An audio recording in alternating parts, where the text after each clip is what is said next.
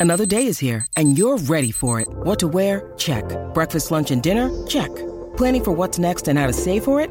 That's where Bank of America can help. For your financial to-dos, Bank of America has experts ready to help get you closer to your goals. Get started at one of our local financial centers or 24-7 in our mobile banking app. Find a location near you at bankofamerica.com slash talk to us. What would you like the power to do? Mobile banking requires downloading the app and is only available for select devices. Message and data rates may apply. Bank of America and a member FDIC. This is Optimal Startup Daily, episode 434. Why Your Team Doesn't Care.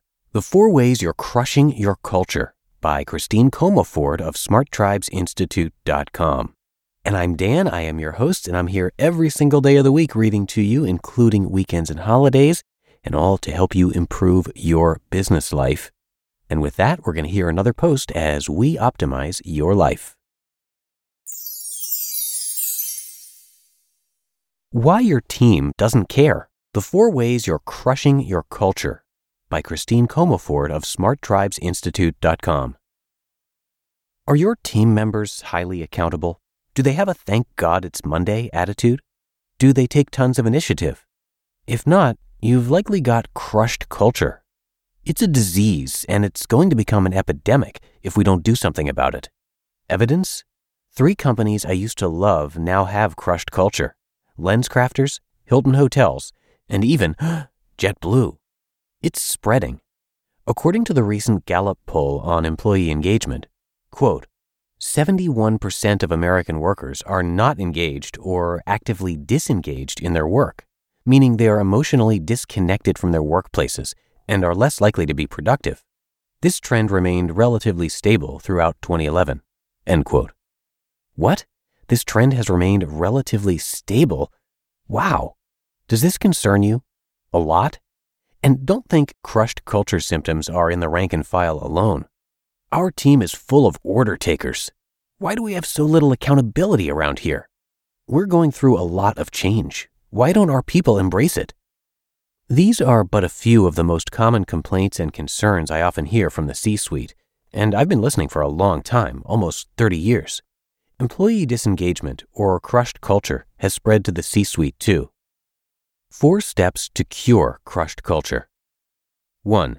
Emotional equity is greater than financial equity. We all know what financial equity is money, stock, comp packages, golden handcuffs, all the things we think will make people loyal to a company and keep them engaged. But this no longer works, as Gallup proves, and especially with Gen Yers and Millennials. Nope.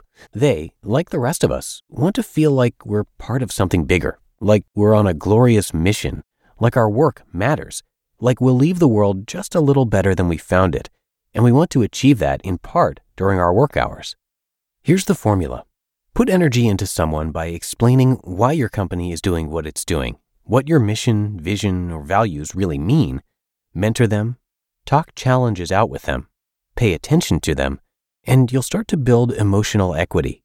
That equity will now give you access to their heart, mind, Rolodex, idle thought cycles. Now they're thinking about how to help the company innovate better, solve a specific problem, etc., as they shower and commute and whatever. That access to a person's additional resources will enable you to influence outcomes more effectively. Now you have a shared cause. You're on the same team. You're safe and you belong together. It's emotional. 2. Stop the whining. The C suite, management, staff, everyone needs to get off what I call the tension triangle. This is where people bounce from victim to rescuer to persecutor. Stephen Karpman, MD, first created this as the dreaded drama triangle, or DDT. The DDT is comprised of three roles victim, the role where someone is doing something to them, rescuer, who tries to remove the victim's suffering, often without being asked, and persecutor, which the victim blames for their suffering, yet the persecutor is often feeling victimized too. David Emerald has extended this triangle, and I have extended it further. The net net is victims are complaining because they want something, so we help them shift to become an outcome creator. The rescuer is just trying to end the suffering, so we help them become an insight creator by asking the right questions so the victim can get what they need by themselves.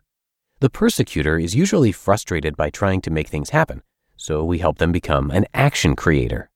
Once everyone is trained in shifting their most prevalent role to a healthy alternative, the whining ends.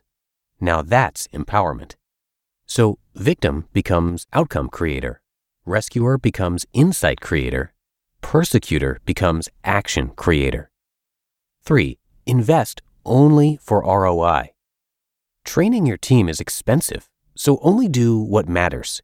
Every person in your company needs to be trained in problem to outcome in leadership effectiveness so they become leaders in their own right, influencing outcomes in others, and accountability, communication, execution.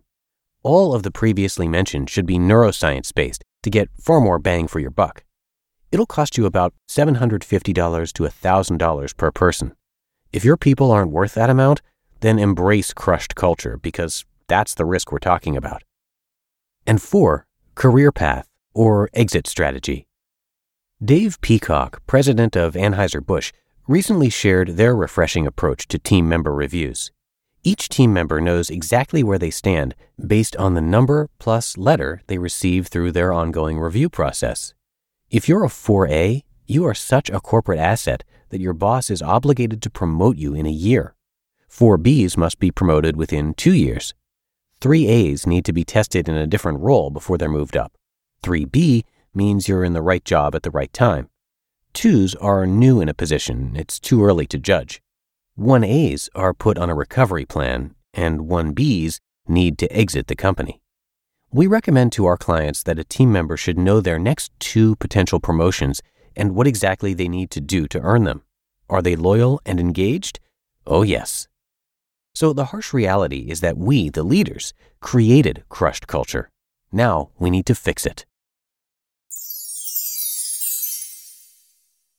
You just listened to the post titled Why Your Team Doesn't Care The Four Ways You're Crushing Your Culture by Christine Comaford of SmartTribesInstitute.com. When it comes to hiring, don't go searching for the one. Just meet your match with Indeed. Indeed is your matching and hiring platform with over 350 million global monthly visitors and a matching engine that helps you find quality candidates fast. Ditch the busy work. Use Indeed for scheduling, screening, and messaging. 93% of employers agree. Indeed delivers the highest quality matches compared to other job sites.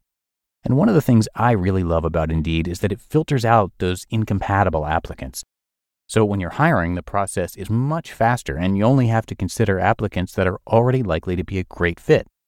And listeners of this show will get a $75 sponsored job credit to get your jobs more visibility at indeed.com slash startup. So just go to indeed.com slash startup right now and support our show by saying you heard about Indeed on this podcast. Indeed.com slash startup. Terms and conditions apply.